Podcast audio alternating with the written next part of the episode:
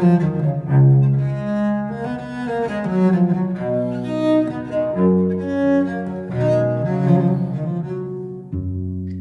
to Getting Through It, where we're here to help you get through it. I'm John Bwarie, and as always, I'm with the crisis averse Dr. Lucy Jones.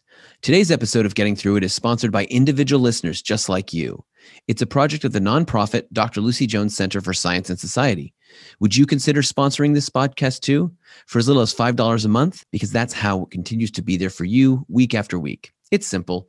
Just go to patreon.com and search Dr. Lucy Jones. That's P A T R E O N.com. We're counting on you. And now let's get to it. Back at the beginning of this podcast, when we first started it almost a year ago, we talked about fear of disasters. That was in episode number three. It had two main components an analytical system and an affective experiential system, or you could consider logical versus emotional. Right. And emotional can sound negative, but in fact, this affective system is how we make most decisions. Something has to feel right before we're going to decide to do it. And when we look at this experiential system, we discover that people are more afraid of uncertain things. So if a scientist understands it, it seems less frightening. And we're also more afraid of dreadful outcomes. And both of these work to make us insufficiently afraid of climate change by definition, scientists understand it. I mean, that's the only way we really know that it's happening. And our image of the consequences are things like sea level rise and damage to the Arctic, things that don't seem very dreadful, at least not compared to being caught in a raging wildfire and burned to death or crushed in a falling building. And so, when it comes to the climate crisis, the impacts seem distant, whether by geography or time, like it's far away from where we are for the most part.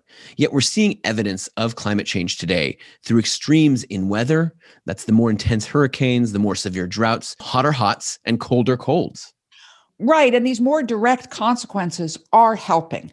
It helps people see that it's real, that it's happening now, and that it has an impact just as we found with earthquakes, if we only say this is what the earth does, that lets us not get too emotionally engaged with it. It lets us ignore the human consequences. We need to think about what it means for our society to understand how important it is to deal with this. And it's not just needing more air conditioning. Right. So tell us, what do we need to talk about to make this real to other people at the cognitive level as well as the emotional, right? The gut level? First, I think it's really important to think through what it means for our society. It's getting hotter and we're having more drought there are going to be parts of the world that are really facing famine, that we won't be able to produce enough food. As these climates change and our ecosystems get stressed, we're going to be seeing more diseases that transfer from the natural environment to the human environment. Both famine and disease are going to be stressing human societies. Combine that with sea level rise, and we're going to have countries that become uninhabitable. Now we're talking about people who are going to have to choose between leaving their homeland or dying. And most people do choose to live, and we're going to be facing climate migrants. Think about how poorly we're handling refugees right now. Now imagine a world in which there are tens of millions, maybe hundreds of millions of people who have to move somewhere else. Then we're starting to look at really stressed resources and the potential for wars breaking out again as we deal with this. This is probably the biggest threat that's ever been presented to humanity. So we really need to take it through and not just look at, oh, the sea level's rising, but actually, what does it mean to each of us? What's the second thing? Well, the second thing is actually each of us what do we need to keep it personal? Because if it just feels like there's going to be a famine in Syria, in fact, that's already happening, and it hasn't mattered to a lot of us. So, as we talk about it with friends or whatever, think about the local things that are happening, the big forest fire in our local mountains, and not about what's happening in the Arctic or somewhere else in the world there's a lot of people you could talk to about climate change. You have people who deny it's an issue, but perhaps that's a lost cause. You probably have a lot of people who understand it's real, but don't know what to do about it. Right. And I think it's talking to these people who have accepted that it's real, but don't know what to do are the most important place. If you have really bought into denying the science, you have a cultural, tribal investment in not listening, and you are a much harder case to talk to. But for those who believe it is real, you have to move beyond just, oh, that's there, to it's something that requires action. And people go through a process that the sociologists call milling.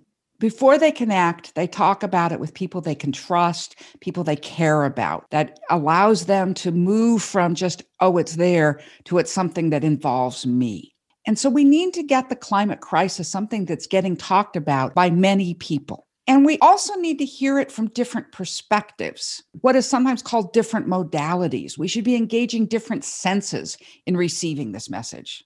Lucy, why don't you give a couple examples that our listeners might not expect to hear about climate information? You can go to the scientists, those are the ones we expect.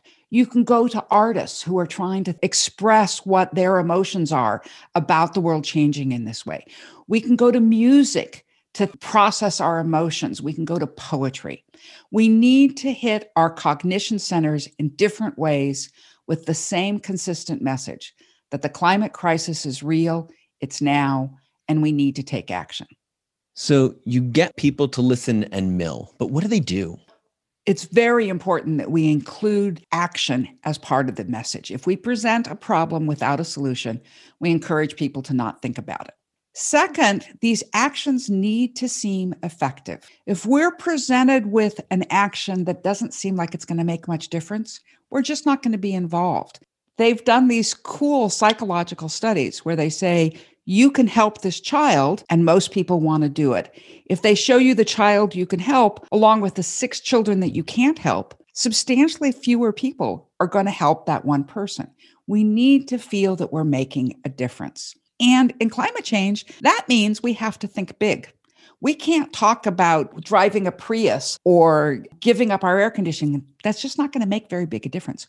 We have to go and demand a complete change in our energy systems so that using energy is a carbon neutral process. And that requires us to work together. Alone, I can't change the energy system, but together we can. And it's only that really big change that's going to solve our problem.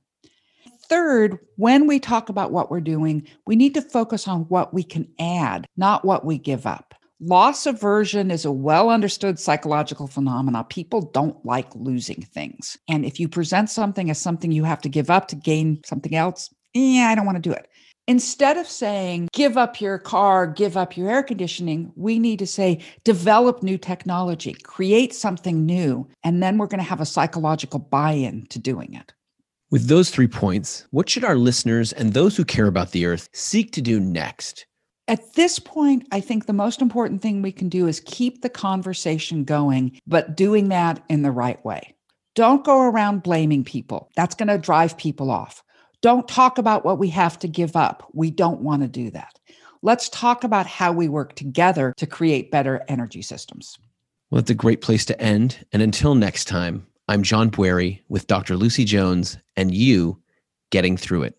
Getting Through It is a production of the Dr. Lucy Jones Center for Science and Society.